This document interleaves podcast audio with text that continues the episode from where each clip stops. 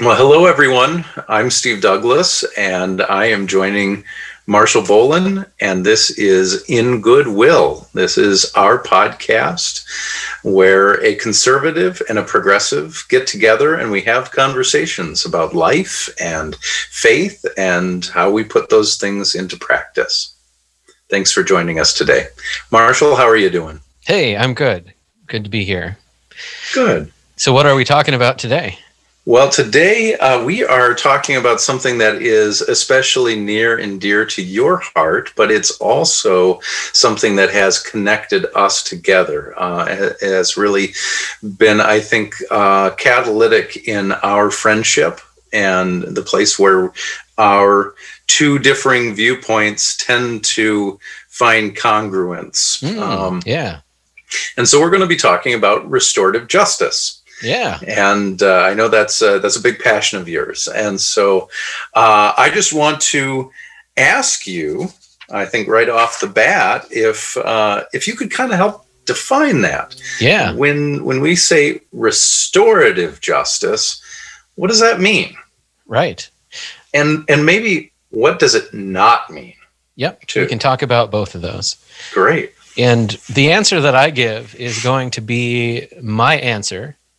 And it's not the only answer. There are different feelings and opinions and approaches to what it means to uh, talk about restorative justice.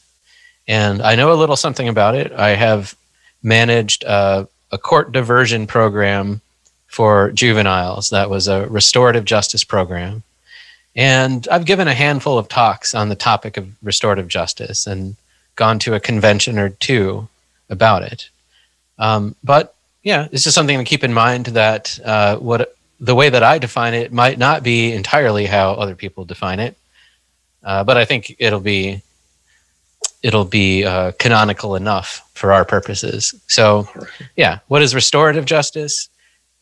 Restorative justice is an alternative to retributive justice or punitive justice, which is the model of addressing harm or crime that has been mainstream all along in our country and is mainstream in most countries. A lot of the ideas from it are influenced by indigenous approaches from various parts of the world. But as far as, you know, who's leading the countries and uh, the official federal approaches to justice, normally what we see is a punitive approach. And so I can define both of these things a little bit. And I think it's a good way to understand what they are, to think about the, the relevant questions that are asked in the two different models. In the punitive, retributive style of justice that we're used to, the, the questions that are normally asked are, what rule was broken? And what does the person who broke the rule deserve for breaking the rule? What kind of suffering do we want to subject them to uh, in payment for them breaking the rule? And restorative justice asks these questions. It asks, who was harmed by the situation? And what needs to happen for that harm to be repaired? And is there anything that needs to happen for the relationships to be restored that have been damaged by whatever incident occurred? So in restorative justice, there's more of a focus on the damage done and the person who's saying, hey, I've been hurt here, uh, what we sometimes call a victim, than there is in the punitive system, uh, which focuses on, let's try to convince this person who caused the harm not to cause harm by harming them. I'm being kind of snarky about it, but when you boil it down, I mean, that is kind of what we expect.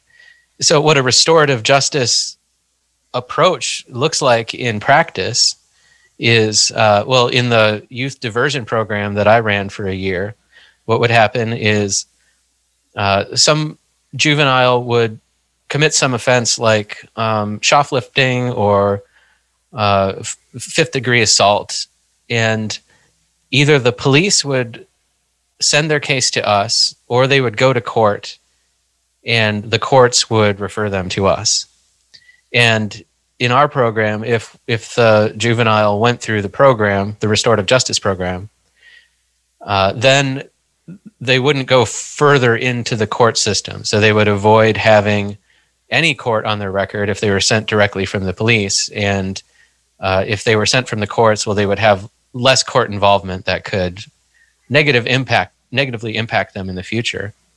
That I could see as being really, really helpful, especially as we're considering, you know, California's overflowing um, jails. You know, why are so many youth going to prison? And, you know, yeah. basically all of the things that come out of the the prison system.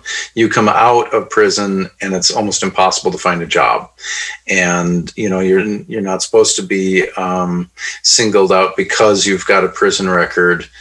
But we all know that people are. Nobody wants to hire a felon. And right. So yep. then that person is left to what the rest of their life, either being poor and destitute or going back into a life of crime just to make ends meet. Yeah, it's uh, it's truly an undercast of society that is created by our criminal justice system. And so, yeah, uh, people are catching on to this, and Minnesota is a good place for this. We have Uh, a good statute here that allows these programs to exist. And so what it would look like is the the juvenile would be referred to us, and we would meet with them. We would have a phone call with them and say, hey, what happened? You know, let's hear your story. And then we would meet with them and somebody who was supporting them. Often it was a parent or sometimes a friend or relative. And then uh, we would also invite the person who was affected by their acts. Uh, you know, say the kid broke a window, we would invite the person whose window was broken to join in in the conference. And they could also bring somebody for support. And then there would be a facilitator, like what I would do often. And what we would do is have a conversation about what happened here. We would listen to the person who uh, was affected, whose window was broken. And if they weren't there, we would try to speak on their behalf. Uh, we would often invite somebody who's just a community member to join us and talk about what kind of effect breaking windows has on the community at large and that kind of thing. And then we would talk about, is there anything that needs to happen here for this harm to be repaired? And uh, some cases, something would need to happen. In other cases, the person who was affected by the uh, breaking of the windows or whatever it was, they would say, no, actually just getting to tell my story and getting to know the person that broke the windows was enough. And I, I don't need anything more about this. Wow, that's kind that's of a awesome. weird, yeah, that's a little bit of a weird example because it's kind of cut and dried when uh, damage has occurred. Like usually restitution of some kind is involved there because, mm-hmm. you know, the person's windows needs to be replaced. Yeah. But um, a different example might be somebody who was um, referred to the program for fighting at school or something like that. And when you get the two parties together who were fighting and they get a chance to hear each other, in the best cases, they can move on with a restored relationship and uh, we can avoid getting any punishment or court records involved in the whole situation. Wow. So allowing people to kind of uh, get out how they're feeling, opening up a bit, can often de-escalate the situation and lead to a restoration or a an agreed upon outcome that leaves somebody not having to be punished and going to jail. But yes, and I have seen many times it lead to a person who caused some kind of harm saying, uh, now that I see that you've been affected this way, I regret doing that, and I'd like to not do that in the future.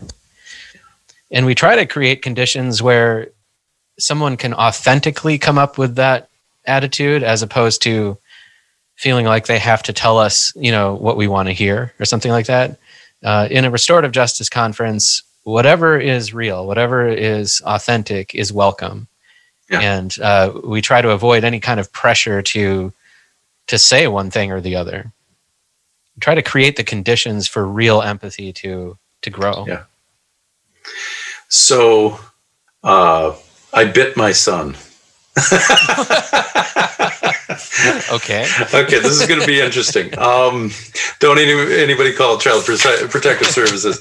Um, no, my my son, who was three and a half, four at the time, um, was going around and he was biting his brother and sister regularly. And so it was becoming a habit, and they were hurt and they were angry and they wanted to punish him or to whack at him or, you know, whatever it might be. And, yeah. and so, uh, you know, we were trying to get him to understand that biting was not acceptable and that it hurt people. And he kept doing it, and it just didn't seem to get through to him. And so I finally asked him one day, um, you know, do you like it when somebody bites you? And, and he, you know, he, the concept was, well, no. But I said, do you know what it feels like when somebody bites you? And he said, no. Mm. And so I just took his arm and I just gently applied a little bit more and a little bit more pressure until yeah. he kind of went, ow, yeah. you know? And yeah. so it was kind of like, yeah, this isn't pleasant, is it? And you're biting harder than that. Yeah. And so he's going, oh. So it wasn't meant to be punitive, right. but it was meant to be, get some compassion here for the people that you're harming. That's a great story, a great example. Um, and I've never heard a better example that kind of treads the line between punitive and restorative. Um, it, it gives me more compassion for what people have been aiming at all along with their attempts to punish in order to address crime, because that that was what your son needed to understand. That was his way of hearing the pain of the people who uh, he was biting, was to actually know what it feels like to be bitten. Yeah. And I think uh, I think maybe what's gotten off track in our punitive approaches is that the the meaning of the punishment has become so far removed from the act of whatever happened that it's just become this transactional thing of how much suffering do you owe, just in general, mm. of suffering.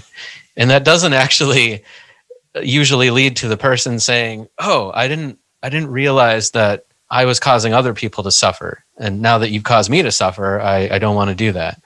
Uh, maybe it needs to be more specific, like like in your situation. Yeah, you know, it, it's interesting because oftentimes inflicting things on other people comes from a place of already suffering. Yes. So in a former episode, we talked a little bit about um, my being bullied when I was younger, and then forming my own little gang of bullies to go and select out um, the people who had bullied us. Right.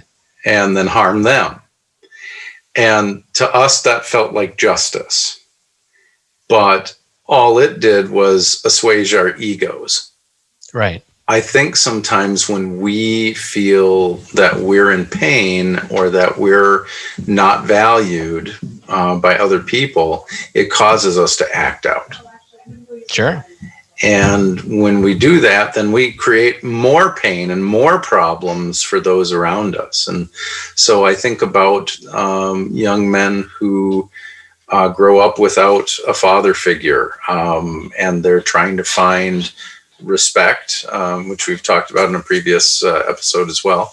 Um, but they're trying to find respect. They're trying to find uh, a place of belonging, and they wind up in a gang uh, and doing more damage, um, causing more problems onto the world in order to gain respect from the peer group. And, um, and then they're arrested and they're confined for long right. periods of time. Um, and they're subjected subjected to uh, a, an even more severe lack of respect. And violence within the and system. Violence. Yeah. yeah. And it doesn't have to be that way. Right. So restorative justice is an approach that tries to address harm without creating new harm. That's yeah. one of the main pillars of restorative justice. how do we address harm? In other words, how do we stand up and protect the person who is victimized and let them have a voice, while at the same time not making things worse for the person who caused the harm? Hmm. We want to make things better in general. Yeah. Um, but the way we do it in our prison system here in the U S, as I'm sure it's the case in a lot of countries, it obviously makes things worse. I mean, I don't know anybody who's gone to prison and said, that's what I needed. You know, I learned my lesson. And I do know people who have been to prison. Yeah.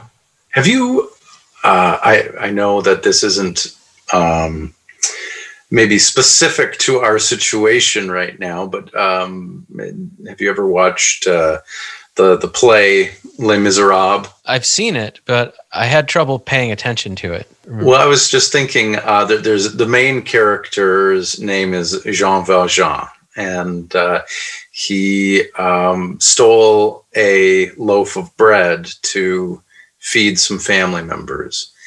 And so he got, I think it was something like nine years of hard labor for stealing a loaf of bread. Sounds fair. Right.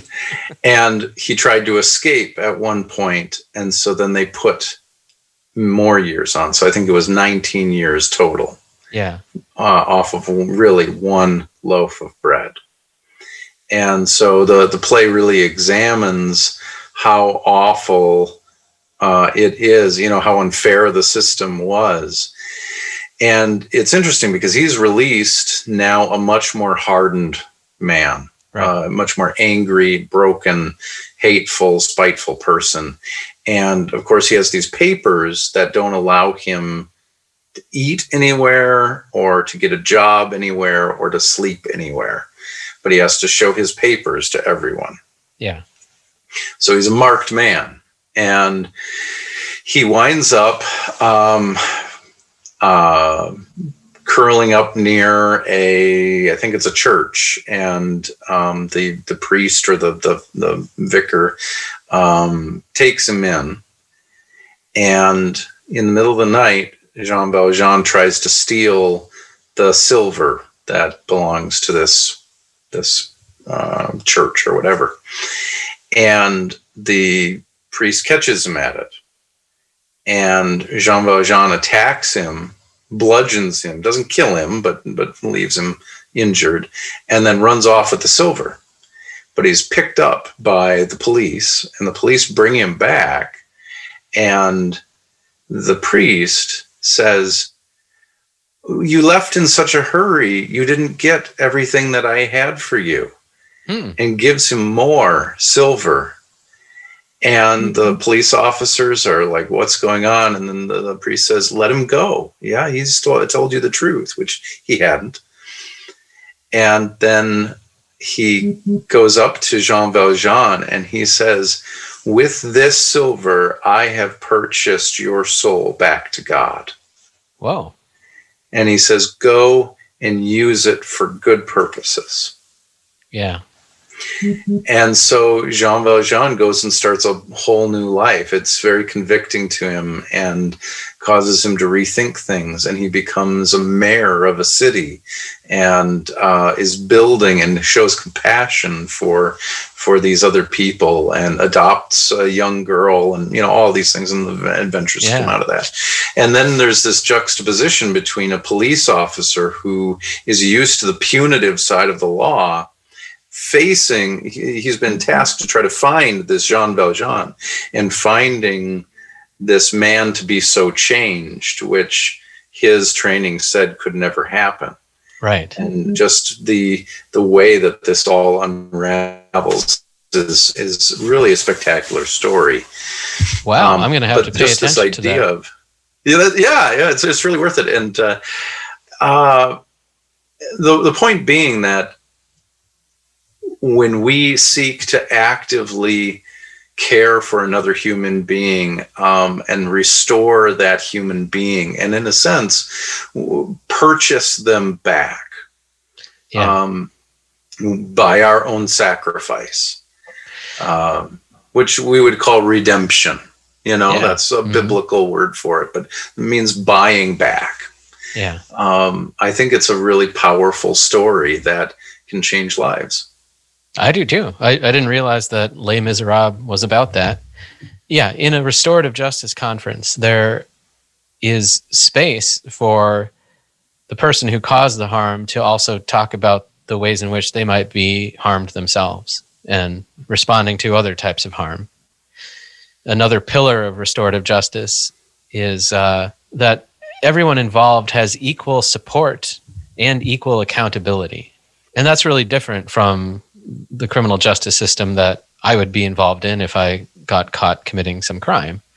Uh, I would be much more accountable than the system itself or the people who are uh, administrating the justice to me, administering. It's not the only way of doing things. It, it's possible to to be protective and to get the needs met and the voices heard of the people who have been hurt, while at the same time listening to the needs and the voices of the people who did the harming. I really loved what you said about accountability. I, I think accountability is a really big concept. Yeah. So much of our world seems to be about maintaining comfort and uh, saving face and avoiding real accountability. But I think if we embrace accountability and actually maybe take it on as something that we try to practice, it really changes the whole dynamic. Um, I agree.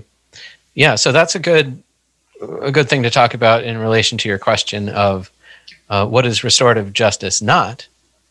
Restorative justice is not uh, a lack of accountability.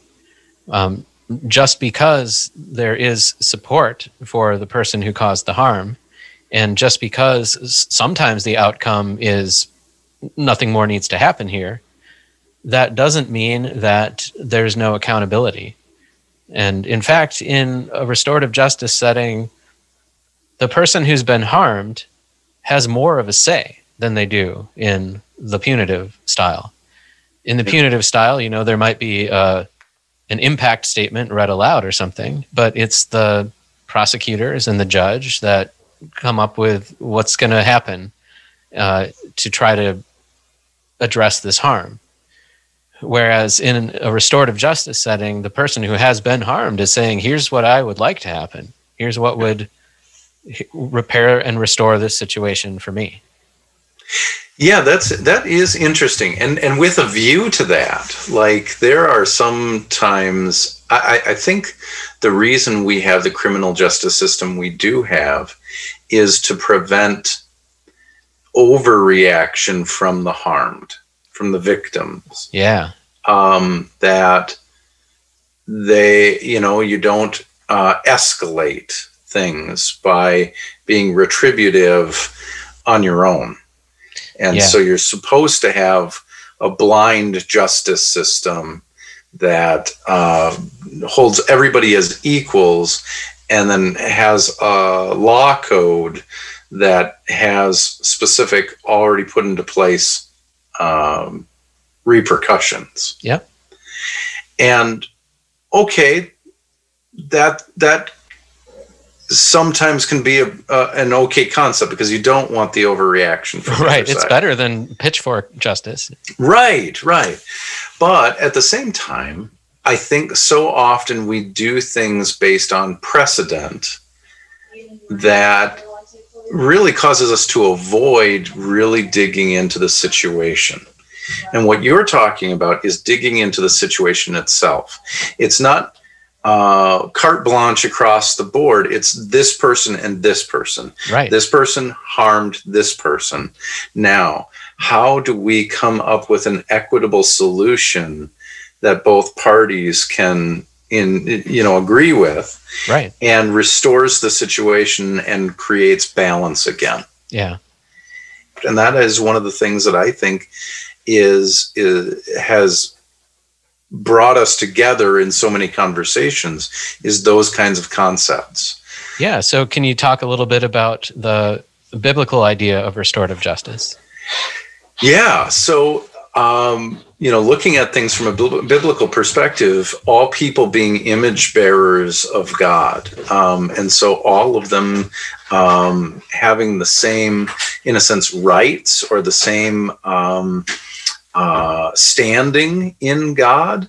And then so much of the law, uh, you know, the law of Moses, um, uh, so really looking at Exodus, Leviticus, uh, Numbers, Deuteronomy, especially Deuteronomy, um, is looking at uh, how do we care for other image bearers based on the relationship we have with the living God and walking with him, um, then how do we treat other people?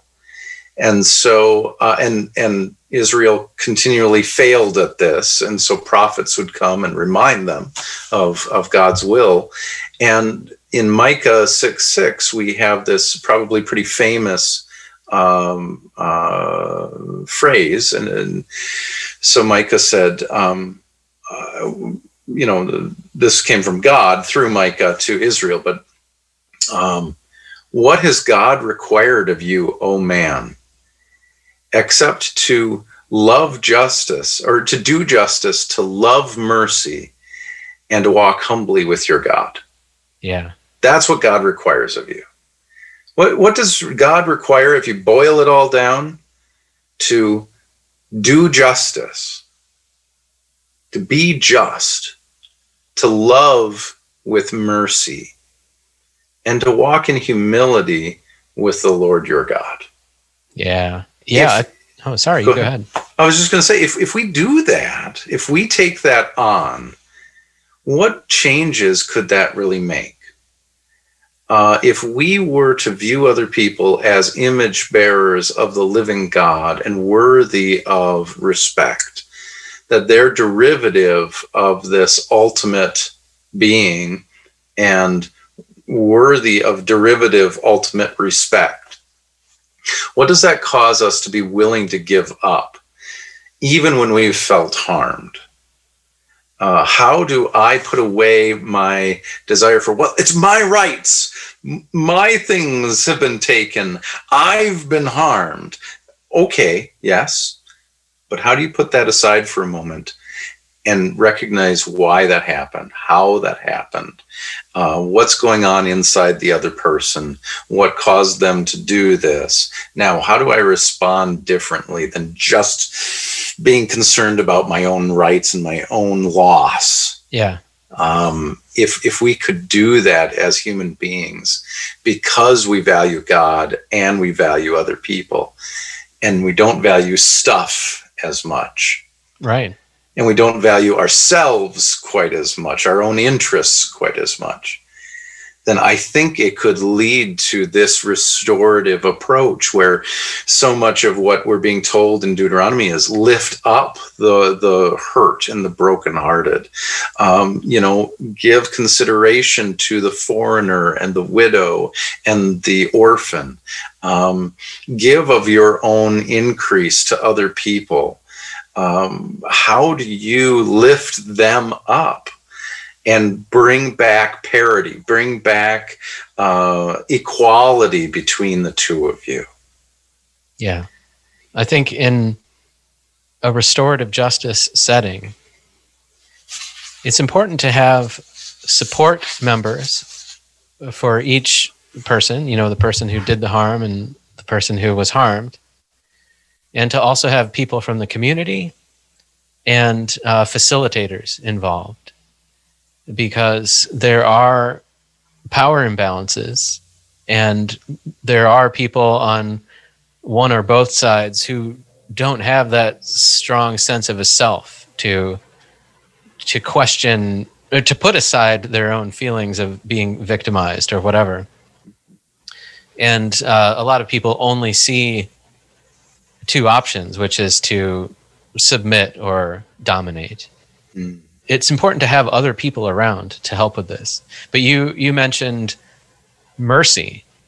That's something that Jesus talks about in a really radical way, uh, even going so far, and I think it was a quote from the Old Testament, right, when he says that uh, what God says is, I, I require mercy, not justice. Yeah, not sacrifice. Yeah, not mercy. sacrifice. Yeah. Mercy, not yeah. sacrifice. Yeah. And um, I don't I don't think there's much of a place for mercy in our current society. It's not something right. I encounter very often, mercy. No. no. And I think in this context, and you can tell me if this tracks with your biblical knowledge, but I think when we're talking about mercy, we're talking about mercy towards somebody who has harmed somebody else. Um, like if you if you attack an innocent person, somebody might describe that as a merciless act, but that's not what we're talking about. We're talking about someone has caused some harm, and so that they owe something in some sense. Something needs to be repaired here, and mercy means that we're going to help them be able to repair that. Yeah. And from a biblical perspective, what we're told is that all human beings, every single one of us, have harmed God and each other. That there is something broken and owed, both to God and other human beings. And that Jesus has taken the penalty of those acts upon himself, which is the ultimate act of mercy. Yeah. Toward us. Yeah. Grace in the sense of unmerited favor. Mercy in the sense of um, taking away the penalty, the punitive act against us. Right. And so that's why Christians would say Jesus is the only way, is he is God's act of mercy for humanity, um, so that he doesn't have to hold those things that that the Bible calls sin, which just basically means a breakdown in relation, covenant relationship, um, uh, that we don't pay that, that he's already paid it. So I have a response to that that might be uh, a gotcha, and I okay. don't want it to be. And so sure. if if, you, if it's something that you think we should cut out, I can cut it out. But my response to that is, Uh, if somebody looks at this idea of Jesus is the only way to repay my debts, isn't it merciless if somebody grows up in a uh, a tribe where there's no access to knowing about Jesus, and then they are somehow asked to to pay their debts, whatever that means? Uh, wouldn't that be merciless because that person didn't have a chance? That is a really good question, and that's something that's certainly debated within churches. And um, a, a couple of thoughts on that. One is um, the Apostle Paul talks about our consciences. Um, our consciences know when we've done wrong, um, and and cause us to call out. Another another thing is that this is why it's important that there are missionaries, you know. Um, and I know some people who are listening to this would say, no, that's a bad thing. We don't want this to, you know, because we don't agree with this. But um, from a Christian perspective, um, if if people are going to be separated from God because they've broken relationship, they're they're existing in a separated state from him, isn't the most compassionate thing, isn't the most right and restorative thing that we can do to go to them, to point that out, and to call them to him. So my take on this has been to look at it in a different light, that the the idea of Jesus's life having uh an impact on us in relation to uh, bringing us all forgiveness.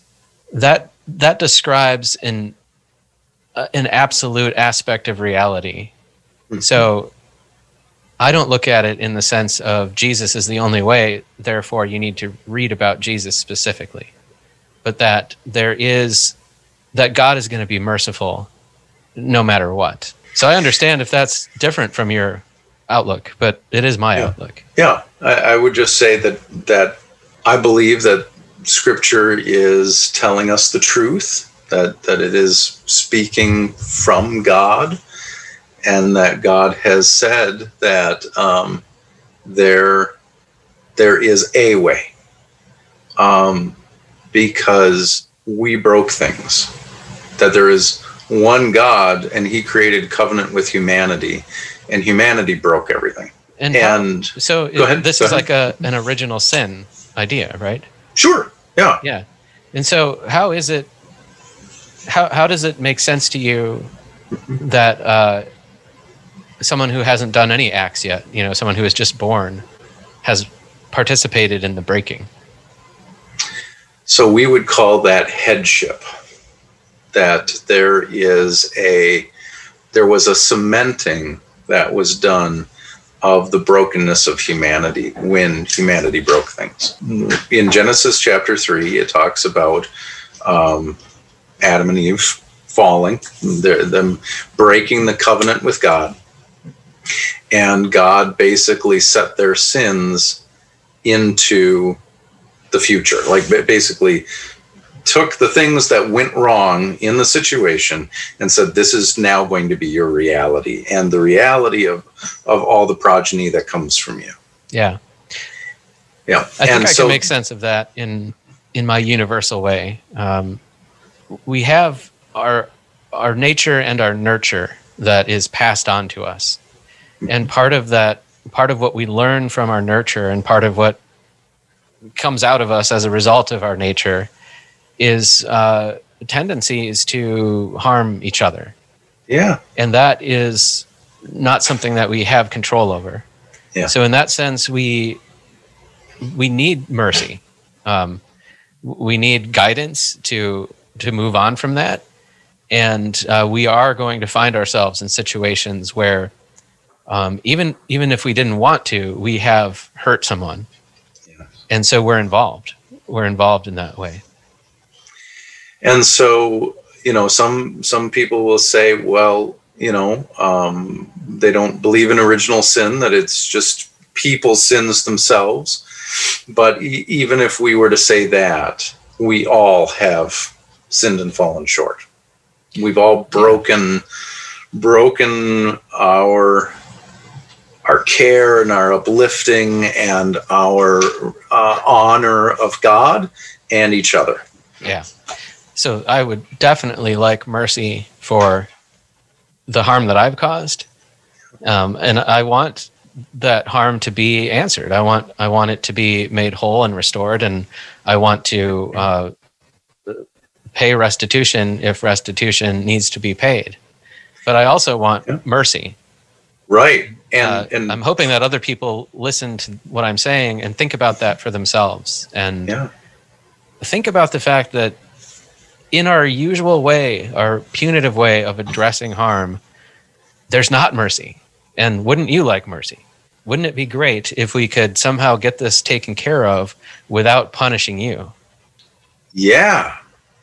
And so that's the whole thing biblically where this connects is, so God has said, look, because of sin, there's death. You're going to die. And that's your penalty. It is blood. Um, and think about when we're harmed, what is our reaction to being harmed? When somebody cuts you off in traffic, what's your reaction? When somebody steals something from your property, or you uh, you bought a pair of diamond earrings and it got delivered to your front porch and somebody came along and stole it. What is your initial reaction? What do you want to do? As someone who works with emotions, I've got to tease out a subtlety here. Yes, okay. So I, I think it's, well, speaking from my own experience, I used to think that the right approach to answering those questions was to try to not be judgmental, even in my thoughts towards people.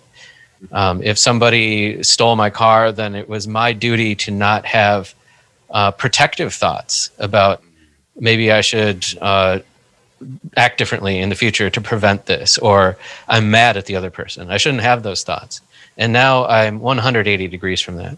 I think that it's helpful for us to have our adaptive feelings about protecting ourselves from future harm, and anger and judgment are those things.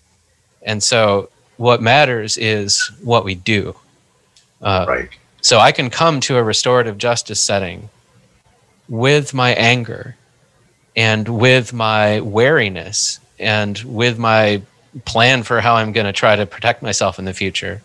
And at the same time, be open to this idea of, can we restore what happened without unnecessarily subjecting the other person to suffering just in some sort of transactional sense, like they owe in suffering? It doesn't have to be that way. And it's not actually going to be satisfying for me. It's not even paying attention to me if we're pounding on the other person. And that is what the Bible is trying to get across, is it's trying to say exactly that. The eye for the eye doesn't help. Right. The, you know, the retributive or or uh, punitive justice in the end is not truly satisfying. Right. And yet it is ingrained in the human heart that when I'm harmed, I harm in return, or I escalate that harm. Yeah. And I, in order to create protection for myself, I have to bring other people down.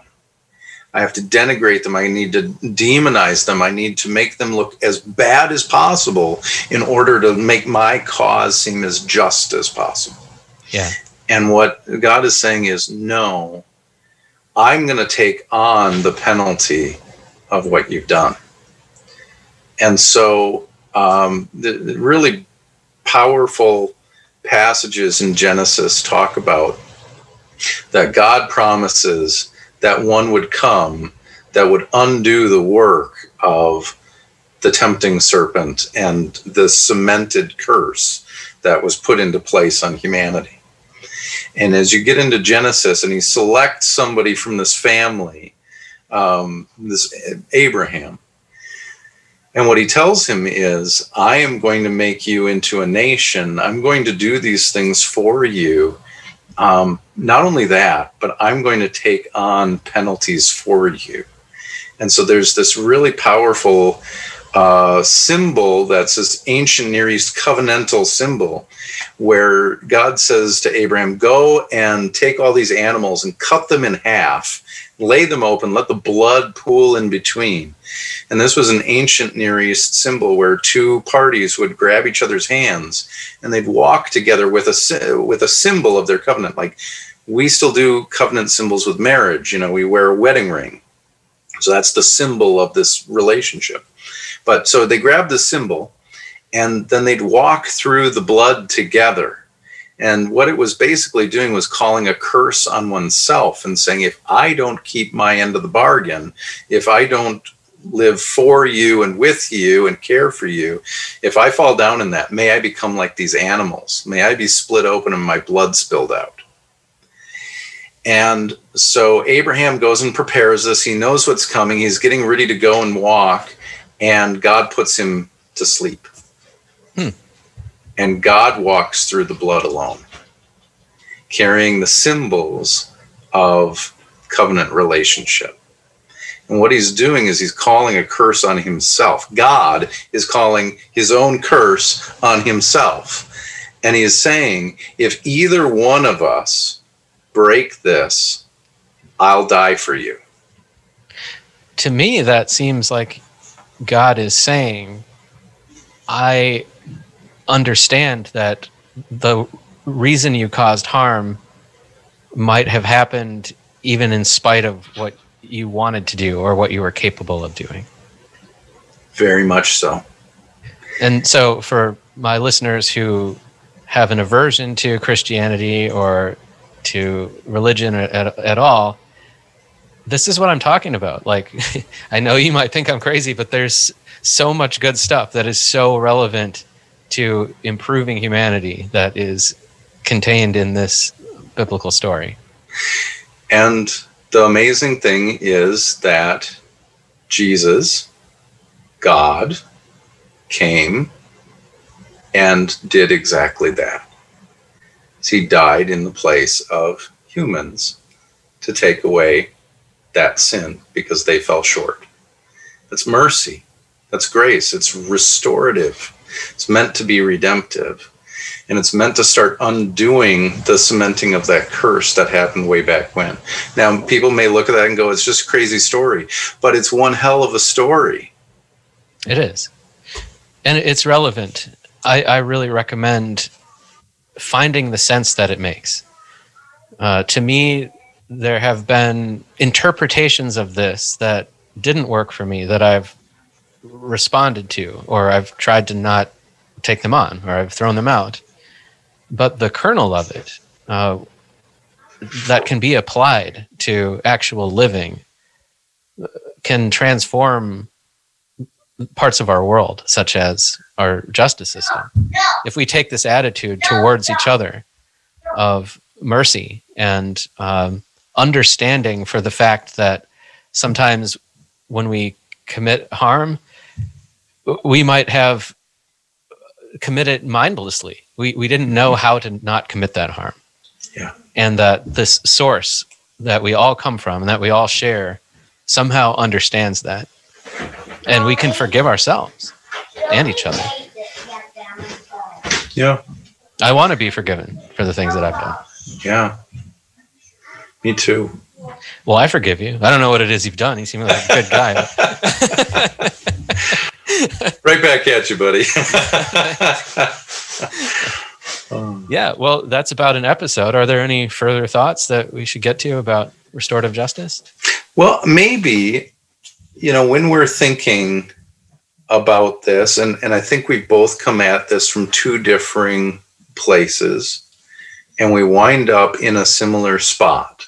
What do you think, uh, how do you think we can apply this maybe as a starting place for conversations on kind of major social issues of our day? I'm right on the same page with you. That's why I wanted to do this one after the masculinity, because I think it would be a good foundation for tackling abortion next time. If we, we got come strategy. At, I like yeah. this. I, and for listeners, I want this idea of restorative justice to be fresh in their minds when the next thing they hear from us is our conversation on abortion. Yeah. So what are your thoughts on that? Um, how do we apply these concepts to social issues? Things that would be normally a disagreement. Yeah. Well, okay. So we're already doing it in our podcast because you and I are listening to each other. We're trying to give each other support and accountability equally. And we're trying to give each other a voice. And we want to come at these conversations in such a way that when you and I have problems with something that's going on in society, we want to address that harm without creating new harm. And so we can keep that in mind when we when we get into the issues that are um, highly charged for each of us, is that uh, we can try to listen to the harm that the other person is experiencing and give a place for that and look for ways that this harm can be repaired and the relationship can be restored as we look for ways to move forward, given the feelings on both sides. I think that is so helpful. I I think about people in my own tribe who would have issues with with uh, people from the L G B T Q community, and would say, "Well, you know, why should we? Why should we listen? Why should we? Why all this talk about rights and you know this, that, and the other, and you know." Um, and and want to take political defensive stances. Nobody's necessarily asking them to agree with everything, but can they hear? Can they right. at least have compassion yeah. for people from the L G B T Q community? That's that's important. Yeah, and it's important for, in this hypothetical restorative conference, for the L G B T community to be open to listening to the harm that their critics are responding to and reacting to. And that goes for racial inequalities, and it goes for police yes. things that we're dealing with, and it goes for uh, our criminal justice system, and it goes for uh, how we get along with our neighbors, and it goes toward how we get along with our workmates. Yeah. You know? Yeah. And so in future episodes, I think it is important for us to actually have guests. Yeah. For people to be able to be heard from their various uh, areas of society uh, that we don't necessarily belong to. Yeah. And that would make it even more restorative. That would um, be like the community getting together. And so if any of you listeners would like to support us financially, we have a Patreon.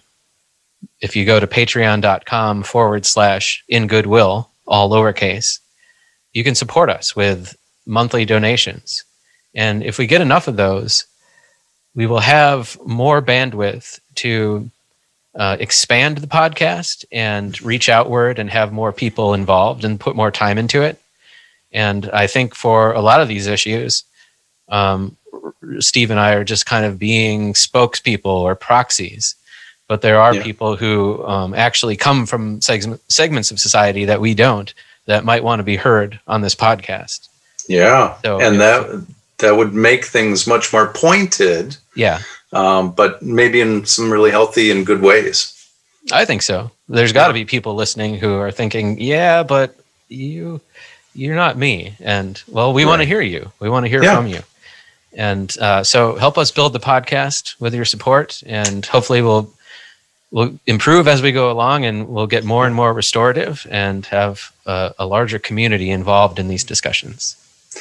Yeah, and, and you know, I, I think at this point I'd like to add something to that. Um, I've heard from a few people uh, about, well, why didn't you make this point? Or why, why didn't you stick to that? Or... Um, y- y- Maybe some things have felt a little too relative or too uh, too much agreement, um, yeah. and and I get that, uh, and I would just want to respond that um, our point here is not to argue points. Our point here is to find ways to honor a person across the aisle, you know, from coming at things from a different worldview. Yeah. And lead to helpful, forward-moving conversations, and, and hope for good results that might come out for the good of all. And so uh, it it may feel sometimes like we're just too chummy for for your tastes, but um, it really is an intentional approach of respect and honor and, and love for one another that goes beyond our areas of disagreement. And I think we, we had a previous um, uh, one that we had to redo right. because we just felt like we hadn't captured that spirit well enough. And um, we got too much onto our points. And that's just not what we're trying to model here.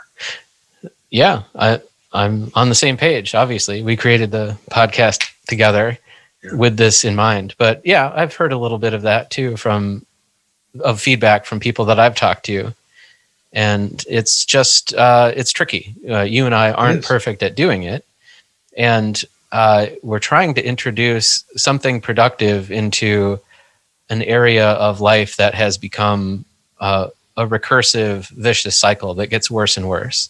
Yeah. And so we're trying to show up with our concerns, but also do it in a way where um, we can actually move forward and hopefully leave some of these conversations feeling more understood by the other person than we came to it as.